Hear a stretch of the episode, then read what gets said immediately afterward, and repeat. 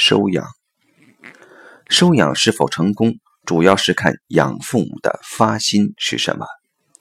如果遇到的是孤儿、弃婴、托孤等情况，没有养父母，孩子活不下来，这时候收养是非常必要的，因为能拯救一个人的生命，甚至是他的命运。如果养父母给了孩子足够多的教养，孩子健康成长，到了成年或者适当的时候，告诉孩子的身世。如果亲生父母还健在的话，允许他们相认，去看他们，也允许他们跟随原姓，让孩子认祖归宗。这样的话，孩子早年的不愉快经历就会变成祝福。世界没放弃他，而且既从亲生父母那里得到生命，也从养父母那里得到爱与养育。这样他就知道自己是被祝福的，那么他会很坦然的去享受自己的生命。什么时候收养会有不好的结果，也是养父母的发心问题。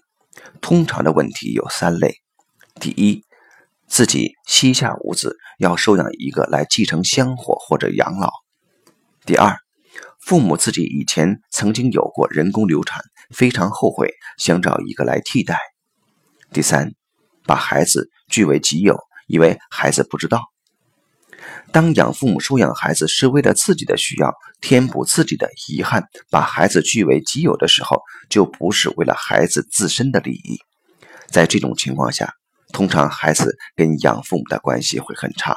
养父母给的东西不接受，甚至败掉养父母的财产，很可能有深度的情绪问题。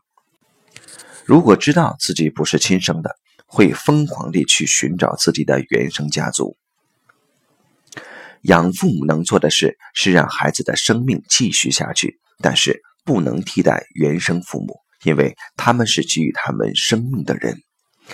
尊重他们，尊重这个事实，就会得到孩子的敬重，因为在心灵层面最适合孩子的，永远是他们的亲生父母。